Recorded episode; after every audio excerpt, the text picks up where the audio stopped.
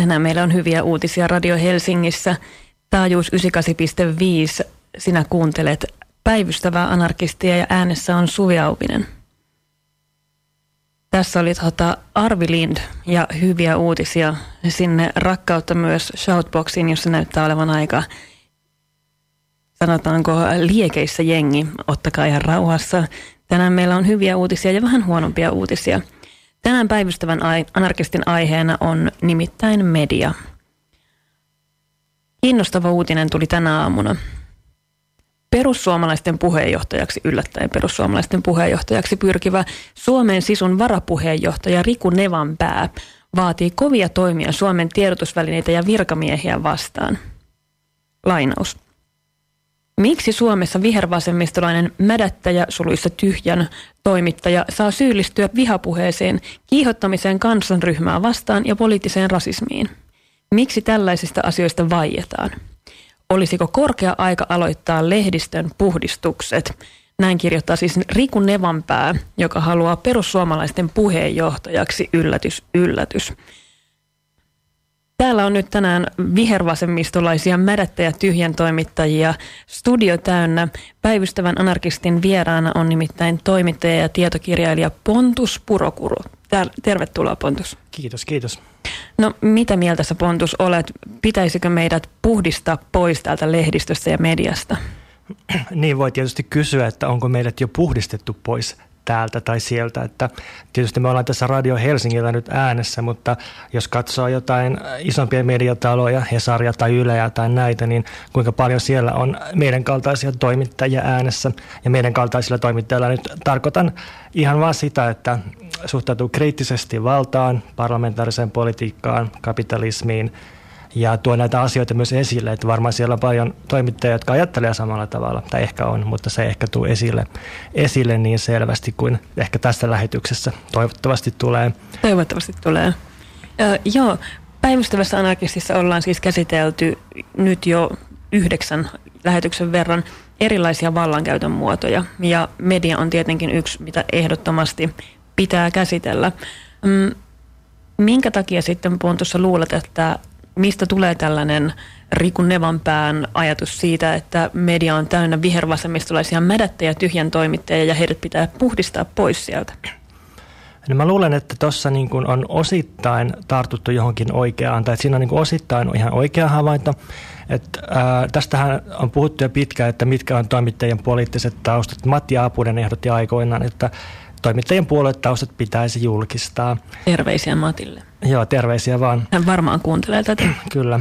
Tota, no, Suomessa ei ole tehty mitään tällaista kovin kattavaa tutkimusta siitä, että mitkä on toimittajien poliittiset taustat. Että siitä on joitakin kyselyitä, jotka on vähän epämääräisiä ja niihin ei ole todellakaan vastannut kaikkia aloja edustavat toimittajat, mutta, mutta kyllä näissä kyselyissä on toistunut semmoinen yleinen tulos, että, että suomalaiset toimittajat, ainakin niiden valtavirta on, on varsin arvoliberaaleja ja arvoliberaalius tässä tarkoittaa sitä, että toimittajat esimerkiksi kannattaa tasa-arvoista avioliittolakia ja muistaakseni vihreät on suosituin puolue toimittajien parissa ja sen jälkeen tulee kokoomus.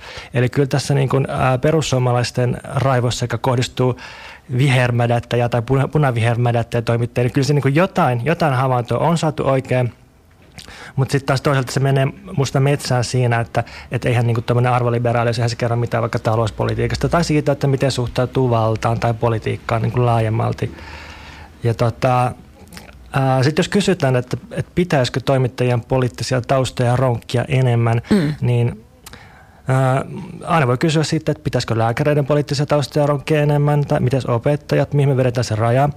Toisaalta ihmisiä ikinä voi myöskään täysin palauttaa niiden taustoihin, että, että me tiedetään Tuomas Enbusken poliittinen tausta. Kyllä. Ja tota, silti tästä huolimatta Tuomas Enbuske saattaa joskus kirjoittaa ihan hyvän ja järkevänkin kolumnin, että ei, ei ihminen niin kuin ikinä täysin, täysin palaudu siihen politiikkansa. Mutta se, mistä, mihin tota mun mielestä pitäisi kiinnittää huomiota, niin on toimitusten esimiesten poliittiset taustat, koska esimiehet on ne, jotka määrittää, että mistä tehdään juttu, mistä kulmasta, miten se otsikoidaan, kenen juttuidea otetaan vastaan, kenen hylätään. Tästä itse asiassa on tietoa, että Tampereen yliopiston valtiotieteen professori Ilkka Ruostetsaari julkaisi muistaakseni kaksi vuotta sitten tota, vallan sisäpiirissä kirjan, jossa tutkittiin suomalaisen elitin koostumusta ja tämän tutkimuksen mukaan niin Suomen mediapäättäjistä puolet, siis tasan puolet, kannattaa kokoomusta. Ja jos puolet mediapäättäjistä kannattaa kokoomusta, niin olisi kyllä aika vaikea väittää, että se ei mitenkään näkyisi niissä linjavedossa, mitä mediassa tehdään. Että sellaista vihervasemmistolaista määrätystä sieltä kokoomuksen puolelta. Mm, ylipäätään mediakritiikkikeskustelu on aika hankalaa, sanotaanko näin. Mm, musta tulee, tai mulle tulee helposti sellainen olo, että tämä on nyt tällainen niin kuin metakeskustelu, metakeskustelu, että me nyt täällä toimittajana mediassa ruoditaan tätä mediaa, mutta it is what it is. Nyt ei parempaankaan pystytä. Mutta keskustelu mediakritiikistä ylipäätään menee mun mielestä tosi helposti foliohattoiluksi. Eli siihen, että ollaan vaan että paha media on sitten milloin joku tällainen isoveljen media tai etelän media, mitä näitä kaikkia nyt on. Tai sitten jumahdetaan siihen väittämään, että Suomessa on lehdistö ja sananvapaus ja että et se on vaan niin kuin hyvä asia. On ihan totta, että Suomessa sananvapaus tietenkin toteutuu ja Suomessa on ihan hyvä lehdistö. Mutta mikä olisi hyvä keskitie tällaisessa mediakritiikkikeskustelussa? Voidaanko me kritisoida mediaa mediassa? Onko tämä tuhoon tuomittua? niin, meillä on taas, taas tyypillinen asetelma, että toimittaja haastattelee toimittajaa mm. mediasta. on muuten entistä yleisempi tapa kutsua asiantuntijaksi. Tai mä nyt ehkä en halua esiintyä asiantuntijana, mutta täällä mä olen kuitenkin. Niin mm. Kutsua asiantuntijaksi toimittaja tulkitsemaan, tulkitsemaan maailman asioita. Mutta tota, kyllä mä olen samaa mieltä tuon sun kysymyksen ennakko kanssa, eli, eli mäkin kannatan jonkinlaista keskustalaisuutta mediakritiikin suhteen. Eli Ää, mä itse tehnyt töitä sekä aktivistien parissa, itsekin aikoinaan aktivistina ja sitten toisaalta olen tutkinut yhteiskunnallisia liikkeitä. Ja sitten mä oon tehnyt töitä myös median parissa, eli mä oon nähnyt jotain molemmista maailmoista ja en ole kyllä samaa mieltä niin kuin kummassakaan valitsevan semmoisen perussuhtautumisen kanssa, mitä tulee mediaan. Mm. Mä en usko siis, että media on mikään totaalinen helvetin kone, Toisaalta mä en usko siihen, että, että media olisi mikään neutraali, laadukas tiedonvälittäjä, mitä toimittajat toistelee itselleen ja toisilleen. Ja totta kai niin pitää toistella, jos haluaa pitää, haluaa pitää järkessä siinä ammatissa, ammatissa mitä tekee. Ää, ää, mun mielestä mediakritiikki pääsee hyvin liikkeelle ajattelemalla, että media on aina vallankäyttöä. Ja sitten kannattaa kysyä, että, että kehen, kehen tämä vallankäyttö kohdistuu. Mm. Näin tänään Ylellä uutisen tällaisesta tällä viikolla tarkastettavasta väitöskirjasta, joka käsittelee sitä, että millainen valta medialla Suomessa on poliittisessa päätöksenteossa ja siis niin kuin parlamentaarisessa poliittisessa päätöksenteossa, niin kuin eduskunnassa ja, ja niin poispäin edustuksellisessa järjestelmässä. Tämän väitöskirjan mukaan medialla on aika vähän valtaa, vaikutusvaltaa politiikkaan, että media keskittyy siihen, mikä näkyy ulospäin, Mutta sitten varsinaiseen siihen päätöksentekotyöhön ja valmistelutyöhön, mitä käydään vaikka valiokunnissa ja niin kuin ikään kuin suljettujen ovien takana, niin siihen media ei puutu juuri, eikä siis siihen voi vaikuttaa. Eli media käyttää valtaa, mutta se ei ainakaan niin kuin hirveästi suuntaudu tuonne ylöspäin, mitä tulee politiikkaan. Ja jos nyt lukee suuryritysten johtajien haastatteluja, niin kyllä mä nyt voisin veikata, että ne useammin on niin kuin myötäsukaisia tai ainakin kyseenalaistamattomia kuin kriittisiä haastatteluja. Uh, mutta sitten jos katsotaan, että mihin se median vallankäyttö kohdistuu, niin sitten voi luetella erilaisia vähemmistöjä. Että jatkuvasti voi lukea juttuja siitä, että uh, suomalaiset vähävaraiset huijaa Kelalta tukia ja työttömät laiskottelee ja työntekijät vaatii liikaa palkkaa, liikaa lomaa, akateemikot on hyödyttömiä dosentteja ja meillä on päällä siirtolaiskriisi ja siirtolaiset tulee romuttaa Suomen talouden. Että tätä niin kuin vallankäytön suuntaa seuraamalla pääsee musta alkuun hyvin mediakritiikissä. Joo, se tutkimus tai väitös, johon viittasit aikaisemmin, niin siinä oli kuitenkin mun mielestä ihan kiinnostavia havaintoja. Luin myös tuota sen uutisen tänään. Ja siinä, mulla jos tässä nyt edessä, niin voit korjata, jos sulla on se siinä. Mutta siinä tosiaan todettiin jotain siitä, että, että miten miten se oikea päätöksenteko ei tapahdu siellä eduskunnassa, vaan että se on tällainen ikään kuin näyttämö. Se on tällainen esitys, mitä meille esitetään siitä päätöksenteosta. Ja se oli musta kiinnostavaa, että Ylellä on tällainen lause. Okei, se oli ehkä sieltä väitöksestä suoraan, mutta, mutta se oli musta piristävä näkökulma, koska tosi useinhan me ajatellaan, että eduskunta on yhtä kuin valta, on yhtä kuin poliittinen päätöksenteko ja kaikki ne mekanismit siellä taustalla jää tietenkin silloin ja kaikki ne arvot siellä jää täysin näkymättömiin. Joo, eli eduskunnan, keskustelu eduskunnassa on julkista teatteria, jonka media välittää edelleen julkisena teatterina ja me kulutetaan edelleen julkisena teatterina. Ja tässähän on niin kuin, ää, hyvin ilmastu se kaava, jolla media usein, usein toimii vallankäytön suhteen. Eli, eli tota, välittää siis sellaisenaan ylempää tulevat viestit. Ähm, usein kun puhutaan suomalaista mediasta, niin ähm, mediakriitikoita yritetään torjua sillä, Vetoamalla tuohon, mistä, mitä tota, lähetyksen alussa itsekin viittasit, että Suomessa on, on sananvapaus. Mm. Jos verrataan vaikka, vaikka nyt Brasiliaan tai Venäjään tai Kiinaan, niin ei täällä poliisi ei ilmesty toimittajan oven taakse ja, ja vie tuota vankilaan. Että okei, Suomessa on tässä, tässä mielessä lehdistövapaus ja sananvapaus, mutta sitten aina mun mielestä pitäisi kysyä, että käytetäänkö sitä, käyttääkö toimittajat tätä vapautta. Ja ja tota, jos Suomessa voi haastatella vaikka poliitikkoa tai yritysjohtajaa suhteellisen vapaasti, niin, niin, niin mitä sieltä sitten kysytään, niin kuinka avoimesti sen, sen sanomiset kyseenalaistetaan vai välitetäänkö ne sellaisena. Tässä tulee hyvin musta esille se, että miten sitä vapautta käytetään vai käytetäänkö sitä. Joo, tässä tietenkin tulee aikaisemminkin jo viittasin perussuomalaisiin, mutta sitä ei ehkä voi nyt välttää, välttää tässä keskustelussa, jos ajatellaan, että, että kuinka kyseenalaistamatta Timo Soinin lausunnot esimerkiksi on mediassa päässeet.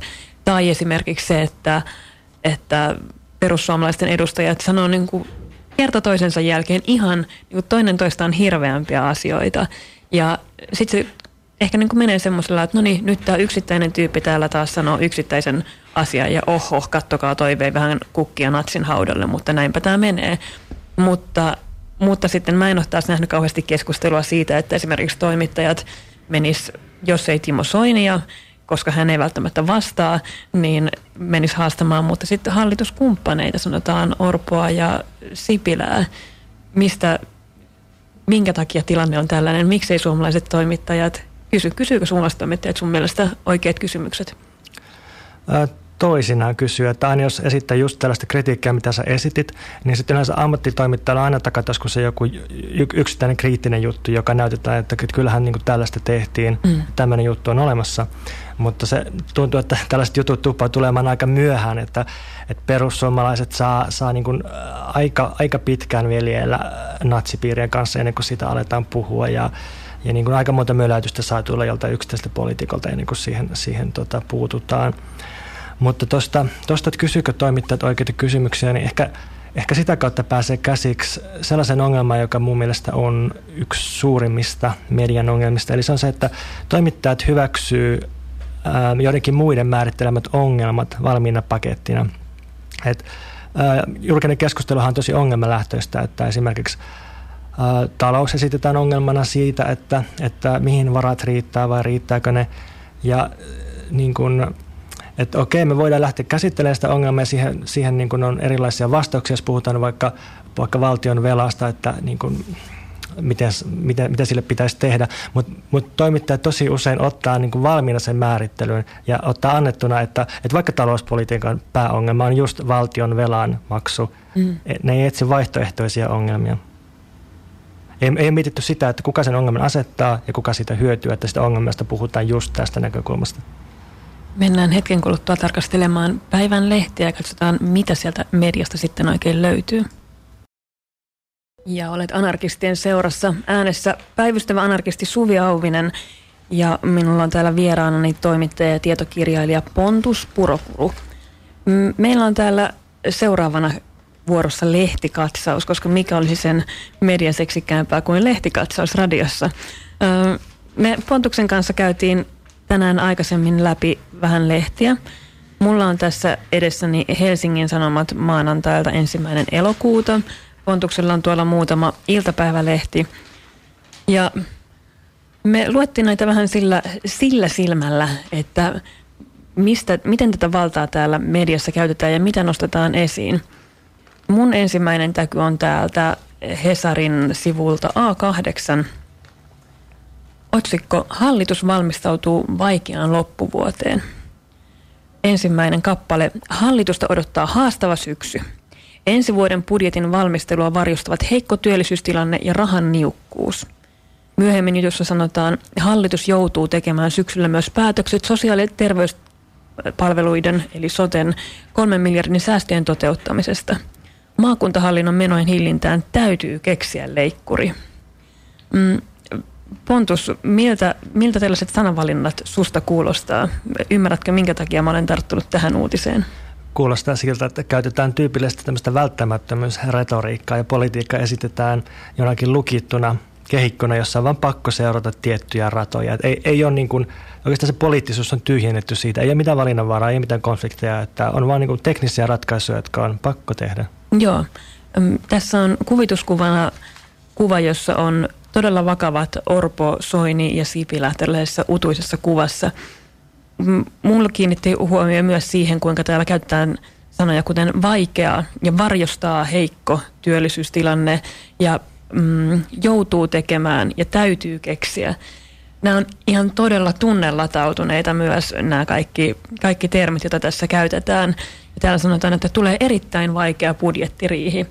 Ikään kuin meidät asemoitaisiin niin, että, että meille heräisi jonkunlainen sääli näitä poliitikkoja kohtaan, jotka joutuu vaan tekemään, joutuu tekemään näitä vaikeita ratkaisuja. Vaikeita ja kipeitä päätöksiä. Joo, ja on hyvä huomata tosiaan, että asiallisena ja neutraalina pidetty Hesari käyttää tosiaan myös yhtä tunnan latautunutta kieltä. Ehkä vähän eri tavalla latautunutta, mutta joka tapauksessa tunteellista kieltä kuin nämä iltapäivälehdet, joita aina syytetään, syytetään tästä mässäilystä nyt jos, jos katsoo tässä tämän päivän Iltalehden tätä etuaukeamaa, niin siinä nyt on tunteellista mässäilyä. Tämmöinen aukeaman juttu raasta murhasta. Eläintenhoitaja surmattiin raasti Lovisassa. Ja tämä nyt on tämmöinen tyypillinen ää, iltapäivälehti rakenne, että ää, moni varmaan nyt on kuullutkin tämän, tämän tota, kaavan, että länsimaissa rikollisuus on vuosikymmenet ollut laskussa, varsinkin tämmöinen raaka henkilörikollisuus, ja silti sillä aina iltapäivälehdet le- revittelee tämmöisillä yksittäisillä sokeraavilla jutuilla. Ja sitten kun sanoo tällaista mediakritiikkiä, niin sitten tietysti monet tarttuu siihen silleen, että hei, älä viitti, että niinku, tätähän varten iltapäivälehdet on, että eihän se ole niinku mm. kovin älykästä arvostella iltapäivälehtiä tällaista mässäilystä. Mutta toisaalta jos kerran miljoonat ihmiset lukee sitä, jos se vaikuttaa aika paljon julkiseen keskusteluun ja ihmisten ajatteluun, niin totta kai siitä pitää puhua, vaikka se olisi kuinka itsestään selvää tai ala-arvosta. Joo, mua ilahdutti tässä tämän tota, siis maanantain ensimmäinen kahdeksatta Helsingin Sanomissa mua ilahdutti erityisesti mielipidepalsta. Täällä oli todella hyviä mielipiteitä, mun mielestä oikeita mielipiteitä. täällä on, täällä on pääjuttu otsikolla Kaikki tarinat eivät ole samanarvoisia, jossa puhutaan esimerkiksi siitä, että rokotteiden tarpeellisuudesta ja ravitsemussuosituksista niin mielipiteet ei ole samanarvoisia. Ne ei ole yhtä arvokkaita. Esimerkiksi jonkun vähän googlailleen rokotehörhön ö, mielipiteet ei ole samanarvoisia, yhtä painavia kuin no sanotaan koko länsimaisen lääketieteen kaikki näyttö ikinä.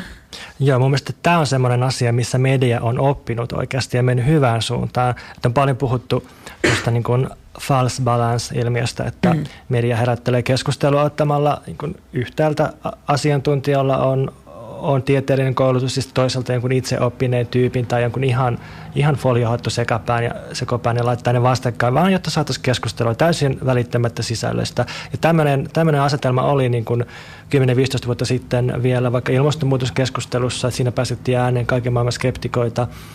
rokotekeskustelussa oli jonkun aikaa myös tuommoinen ja ehkä ravitsemuskeskustelussa on ollut, mutta sitten mediakritiikki tässä minusta on toiminut aika hyvin, että et ei Hesari ehkä enää tee sellaisia haastatteluja, joissa ne päästäisiin rokotekriitikot niin kuin ilman mitään tieteellistä pohjaa, pohjaa ääneen. Mutta sitten voi miettiä, että et, et päteekö tämä kuvio edelleen poliittiseen keskusteluun, että jos halutaan poliittista keskustelua järjestää mediassa, niin siinä kuitenkin tuntuu edelleen tulevan tämä, että on täysin ok ottaa joku uusi natsi niin kuin ikään kuin yhdeksi ääripääksi ja sitten joku Kyllä. ihmisoikeuksia kannattava toiseksi ääripääksi sinne. Joo, toi on kyllä tosi jännä, että, että siinä mun mielestä edelleenkin näkyy todella paljon se median kritiikittömyys tai nimenomaan se ajatus siitä, että keskustelu keskustelun vuoksi on tärkeää. Ja tästä mä kyllä syytän liberaaleja ainakin, ainakin osin siitä, että tuodaan sinne silleen, että no niin, nyt meillä on nämä kiinnostavat rajat kiinni tyypit täällä, joilla on 20 hengen mielenosoituksia. Tulkaa nyt tänne aamu kertomaan, että ketä kaikkea meidän pitäisi uunittaa. Eihän tämä nyt niin kuin näin voi mennä.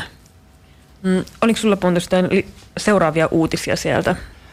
Joo, no tässä tota, itse asiassa Iltalehden pääkirjoitus tältä päivältä on hyvä esimerkki siitä, että miten media ei ole tosiaan mikään totaalinen helvetinkone, joka vaan aivopesee meitä. Että tässä on aika hyviä, hyviä pointteja tässä pääkirjoituksessa. Täällä puhutaan, että Vuoden 2016 luonnonvarat on nyt kulutettu ja lihatuotanto on suuri hiilidioksidilähde ja sitten on kuitenkin positiivisia merkkejä ilmassa, että kiinnostus kasvisruokaan on lisääntynyt ja, ja niin kuin en olisi ehkä 15 vuotta sitten voinut ajatella, että lukisin tällaista iltapäivälehden pääkirjoituksesta.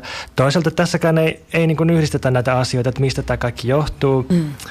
Puhutaan vain niin yksittäisinä asioina karjataloudesta ja luonnonvarojen kulutuksesta, mutta ei niin kuin anneta mitään laajempaa systemaattista taustaa. Mutta joka tapauksessa tämä on minusta oikein hyvä positiivinen esimerkki siitä, että, että niin, kuin niin sanottuun valtamediaan voi päästä myös vähän tämmöistä kriittisempää erilaista, erilaista sisältöä.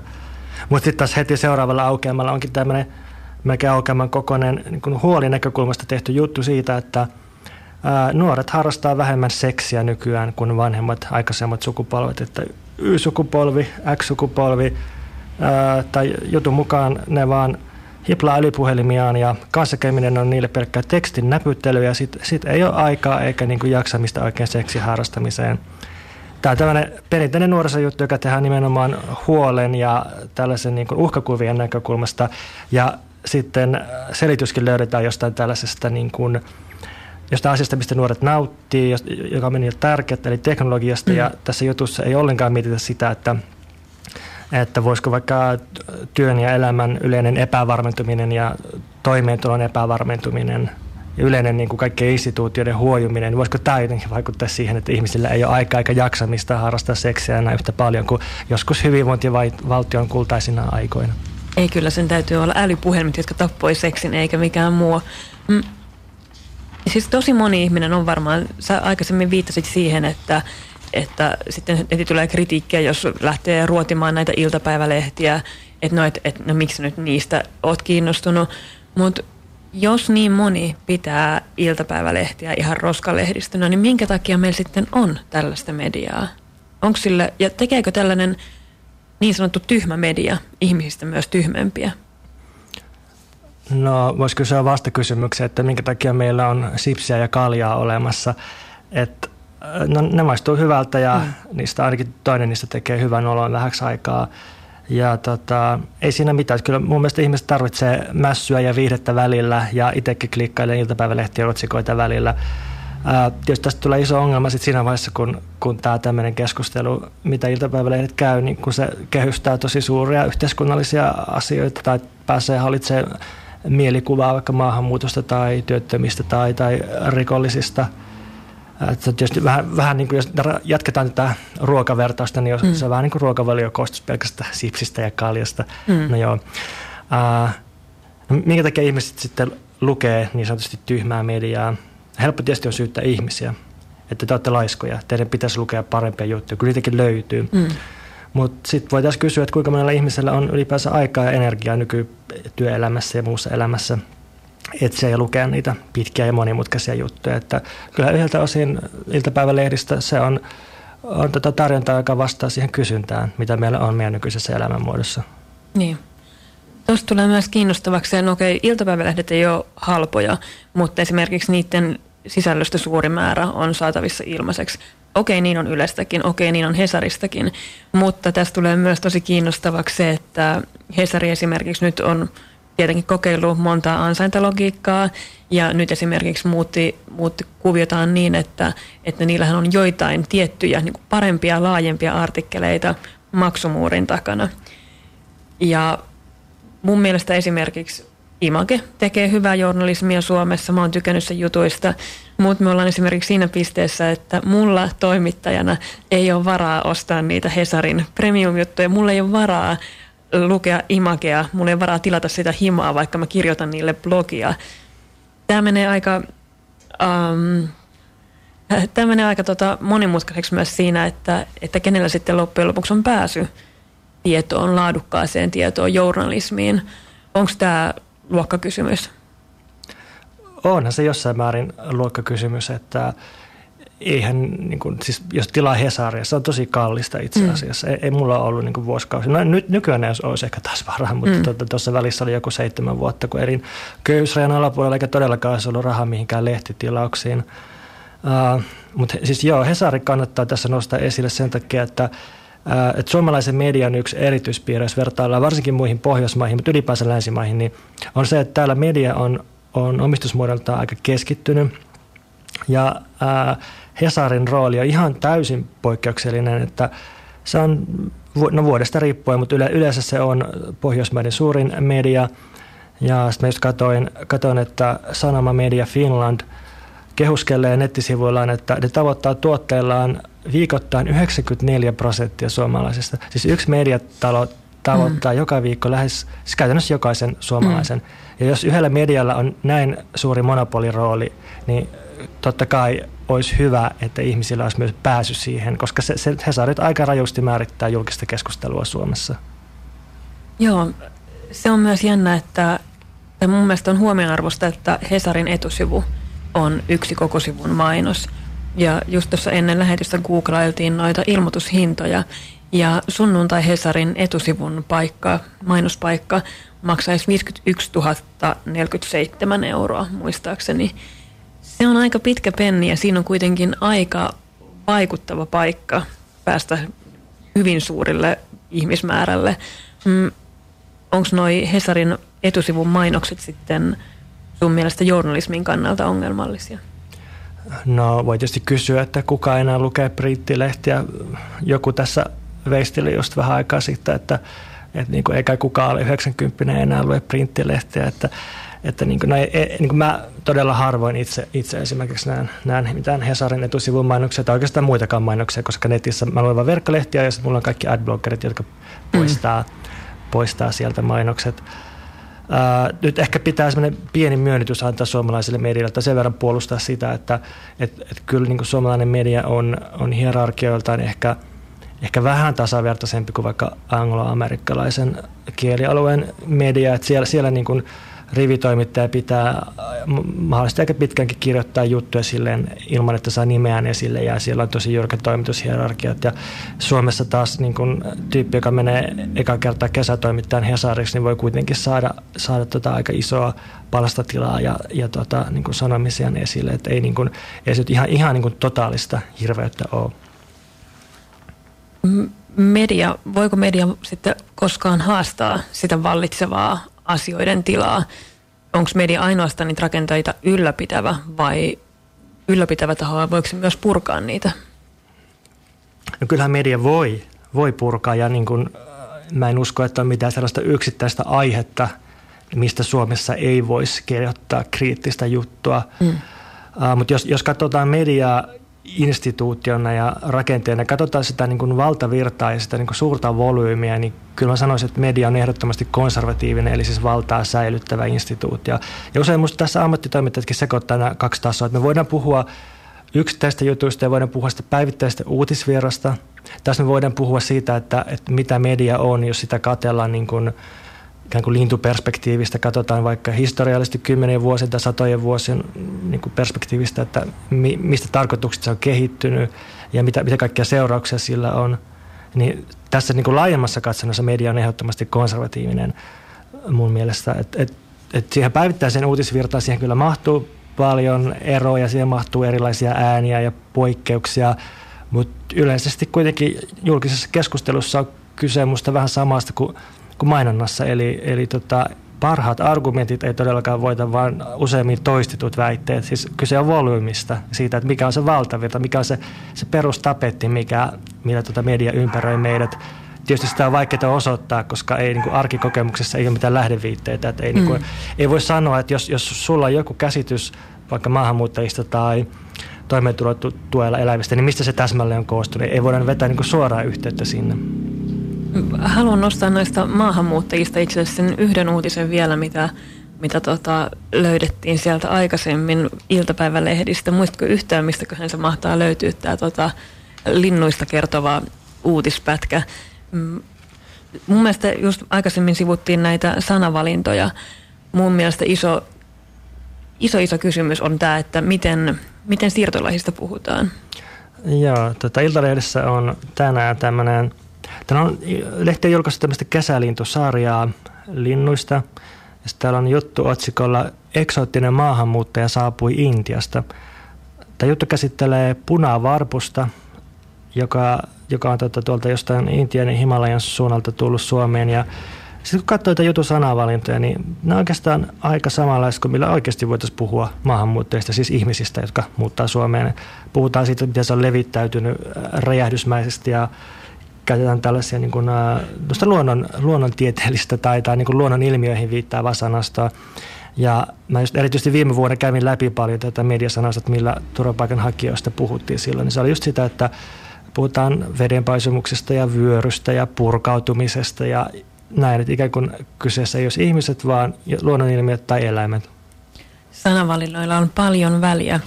Jatketaan hetken kuluttua siitä, minkä takia Pontus on näitä käynyt läpi. Ja olet myöskin anarkistien seurassa. Äänessä hetken aikaa vielä päivystävä anarkisti Suvi Auvinen. Vieraanani on Pontus Purokuru, joka on toinen Luokkavallan vahtikoirat kirjan kirjoittajista. Mulla on tässä siis intokustannuksen kustantama Luokkavallan mahtikoirat, miten suomalaiset toimittajat auttavat eliittiä pysymään eliittinä kirja, jonka Pontus on siis kirjoittanut yhdessä toimittaja Emilia Kukkalan kanssa. Mistä Pontus ajatus tähän kirjaan lähti? No tota, ehkä mä lähden liikkeelle tuosta vahtikoirat metaforasta. Toimittajia kutsutaan usein vallan vahtikoiriksi ja mm me päätettiin tässä kirjassa sitten ottaa vakavasti tämä, tämä kielikuva ja miettiä, mitä se tarkoittaa. Ja, ja sitten ajateltiin, että, että jos toimittaa tätä vallanvahtikoiria, niin sitten pitää puhua myös tästä koirakoulusta, joka kouluttaa niitä. Pitää puhua siitä, että kuka on koiran isäntä ja niistä käskyistä, joita vahtikoira tottelee.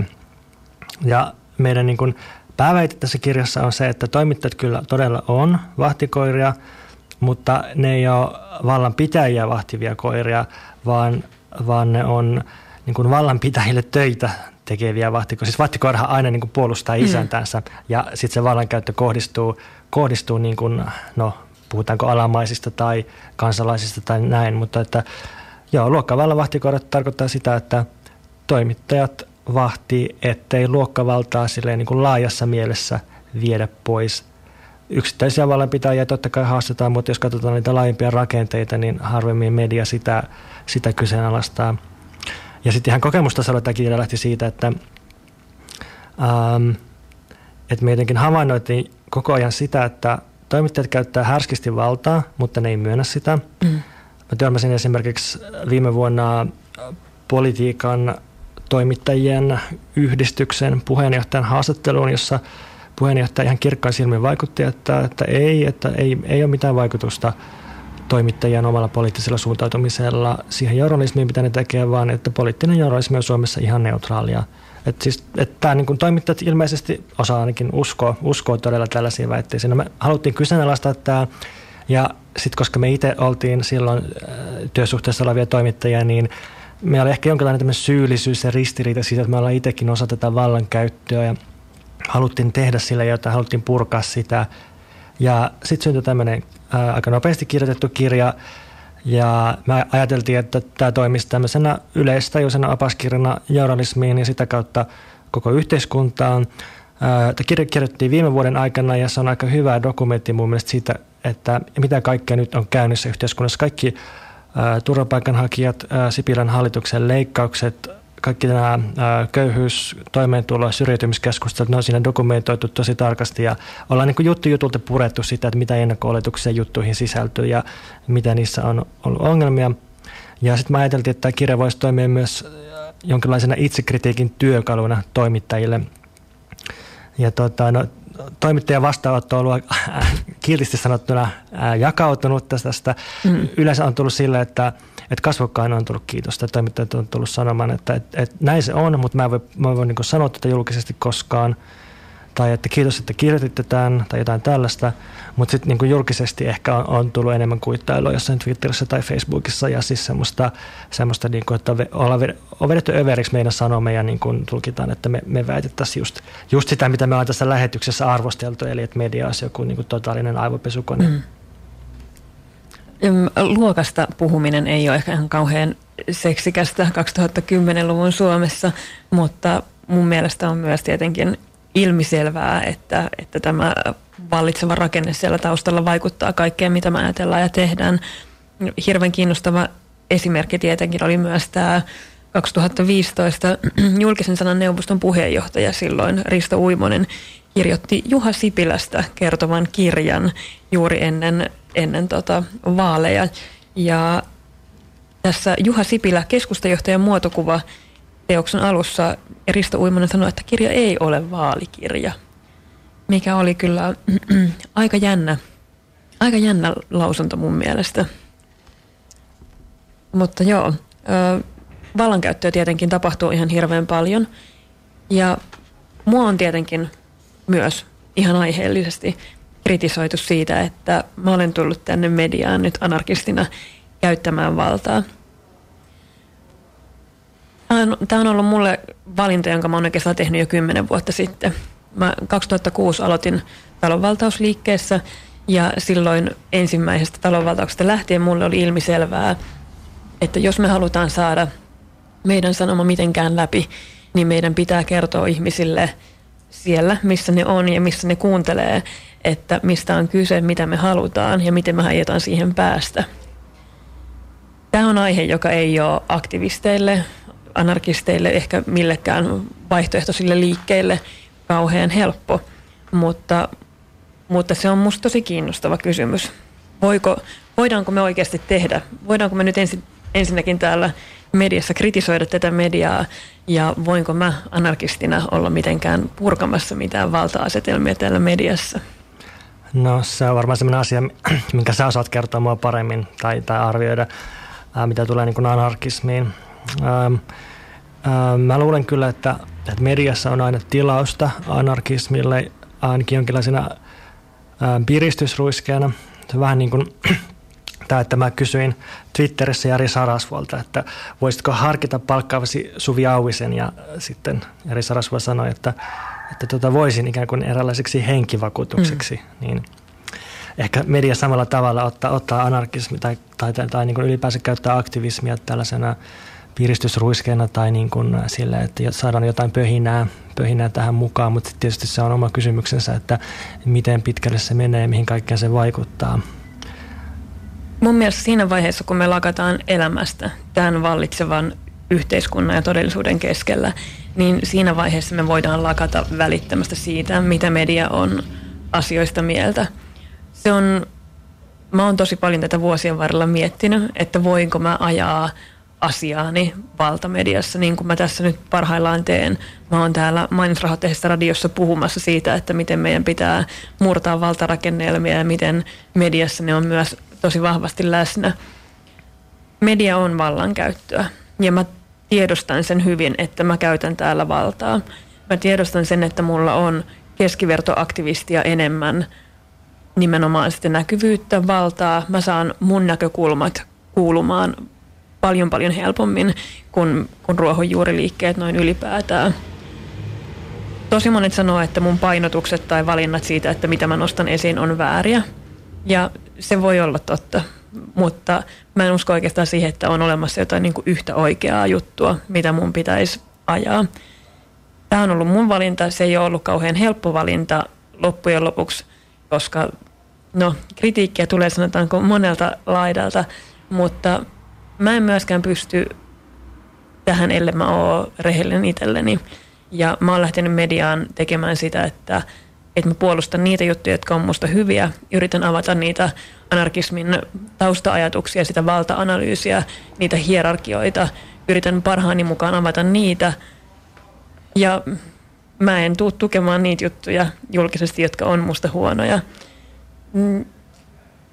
Niin, no vallankumousta ei televisioida koskaan, sanovat, sanovat vanhat sananlaskut. Mitä oot mieltä Pontus siitä? toi iskulause on mun ymmärtääkseni peräisin 60-luvun Jenkkien mustien Black Power-liikkeestä. Ja siellä se kai viittasi ainakin siihen, että ää, ei riitä, että on kotona ja katsoo mielenosoituksia ja mellakoita TV-stä passiivisena, vaan pitää nousta ylös ja mennä tekemään jotain.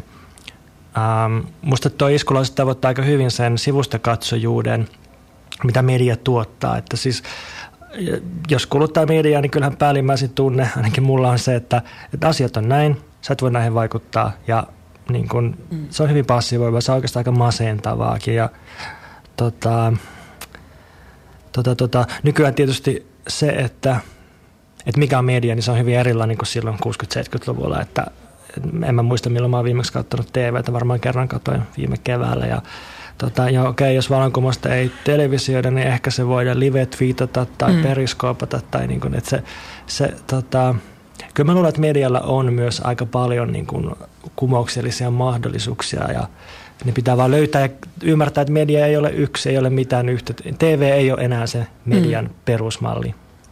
Edes Helsingin Sanomat ei ole koko media isolla M.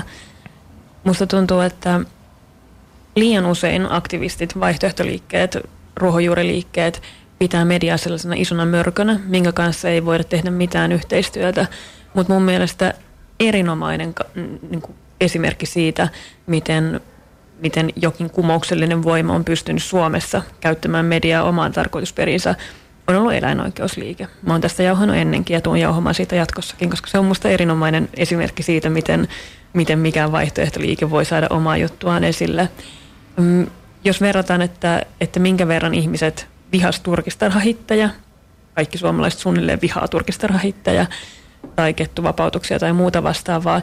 Jos verrataan sitä siihen, että minkälaisen vastaanoton sai eläinoikeusliikkeen salakuvauskampanjat, jossa on kuvattu kanojen, sikojen, nautojen, lampaiden oloja ja teurastamoita, niin siinä on mun mielestä onnistuttu loistavasti nimenomaan valjastamaan se media sen oman oman jutun palvelukseen. Joo, just näin on samaa mieltä tuosta ja kyllä toi suomalaisen eläinoikeusliikkeen uusi mediastrategia tässä viimeisen kymmenen vuoden aikana, niin se on ollut jotain niin taitavaa, että moni mainostoimisto olisi tosi kateellinen siitä. Toisaalta sitä ei välttämättä olisi koskaan syntynyt ilman sitä laittomien iskujen kulttuuria 90-luvulla, että ne, ne niin kuin välttämättä ei ole niin jyrkästi ristiriidassa, jos miettii täällä niin kuin liiketutkimuksen näkökulmasta. Mm. Mutta kyllä mä, kyllä mä oon tota sitä mieltä itse, Mä oon pitkään seurannut siis yhteiskunnallisia liikkeitä Suomessa, että, että kaikki ne liikkeet, jotka on saanut, saanut tota, tavoitteitaan edistettyä tai jotenkin on niin kuin pystynyt avautumaan yhteiskuntaan, niin ne on myös jotenkin opetellut kommunikoimaan median kanssa. Ei välttämättä median ehdoilla, mutta että jotenkin, jotenkin ollaan kuitenkin mietitty sitä, että tarvitaan sitä ulospäin avautumista ja ja tuota, tiedottamista ja kommunikaatiota ja silloin pitää myös jossain määrin ottaa huomioon se, se median toimintalogiikka, vaikka se koettaisi kuinka vastenmielisenä. Että se, sitä yleensä seuraa seuraa tota muuta kuin umpikuja, jos, jos tota kieltäydytään kokonaan puhumasta medialle ja vedetään pelkästään huput päähän ja käperrytään omaan bunkkeriin, niin kuin joskus, joskus on tapana aktivistipiirissä. Kyllä, useinkin. Mm, Pontus Purokuru, tarvitaanko me mediavallankumous? Aina tarvitaan vallankumous, mutta vallankumous voi olla myös jotain sellaista, joka ei näyttänyt niin spektaakkelimaisena. Se voi olla jotain hitaasti jäyttävää ja murentavaa, joka etenee silleen vähittäin. Niin kuin jos mietitään feminismiä, niin kyllä mä sanoisin, että viimeisen 40 vuoden aikana länsimaissa on tapahtunut ihan valtava feministinen vallankumous, mutta ei voida osoittaa mitään tiettyä hetkeä, jolloin se tapahtui. Ehkä me koetaan median suhteen myös tämmöinen seuraavina vuosikymmeninä. Mielestäni sosiaalista mediaa parjataan kauheasti ja puhutaan, että sieltä leviää valheita ja kaikkia roskasivusta. Tämä on tietty totta, mutta mun mielestä sosiaalisessa mediassa on kuitenkin se hyvä puoli, että siellä, siellä tota, ihmiset näkee myös tavallisia ihmisiä niin kuin, on, on media, jossa on myös tavallisia ihmisiä ja tavallisia mielipiteitä. Ei ole enää sellaisia portinvartijoita ja suodattajia. Ja tämä on kyllä tuottanut jo valtavan muutoksen ja me ei, ei vielä tiedetä, mihin kaikkea se johtaa. Media, median murroksesta on puhuttu niin paljon, että ketään ei enää jaksa kiinnostaa koko termi, mutta, mutta tottahan se on. Kannattaa ehdottomasti mennä seuraamaan. Pontus on tuolla Twitterissä nimellä Clementini, että Clementini, siellä on loistavaa kamaa. Mm, Suosittelen myös erittäin lämpimästi Luokkavallan vahtikoirat kirjaa, Emilia Kukkala ja Pontus Purokurun kirjoittamaa kirjaa. Kiitos paljon Pontus tästä. Kiitos, kiitos. Ja Päivystävä anarkisti jatkaa ensi viikolla vielä yhden jakson verran. Ja silloin puheenaiheena on aiemminkin mainittu epäseksikäs luokka. Luokasta ja luokkaeroista ja luokkavihollisuudesta kanssani on puhumassa kukapa muukaan kuin Jari Sarasvuo. Ensi viikkoon mussukat jatkakaa anarkismin levittämistä.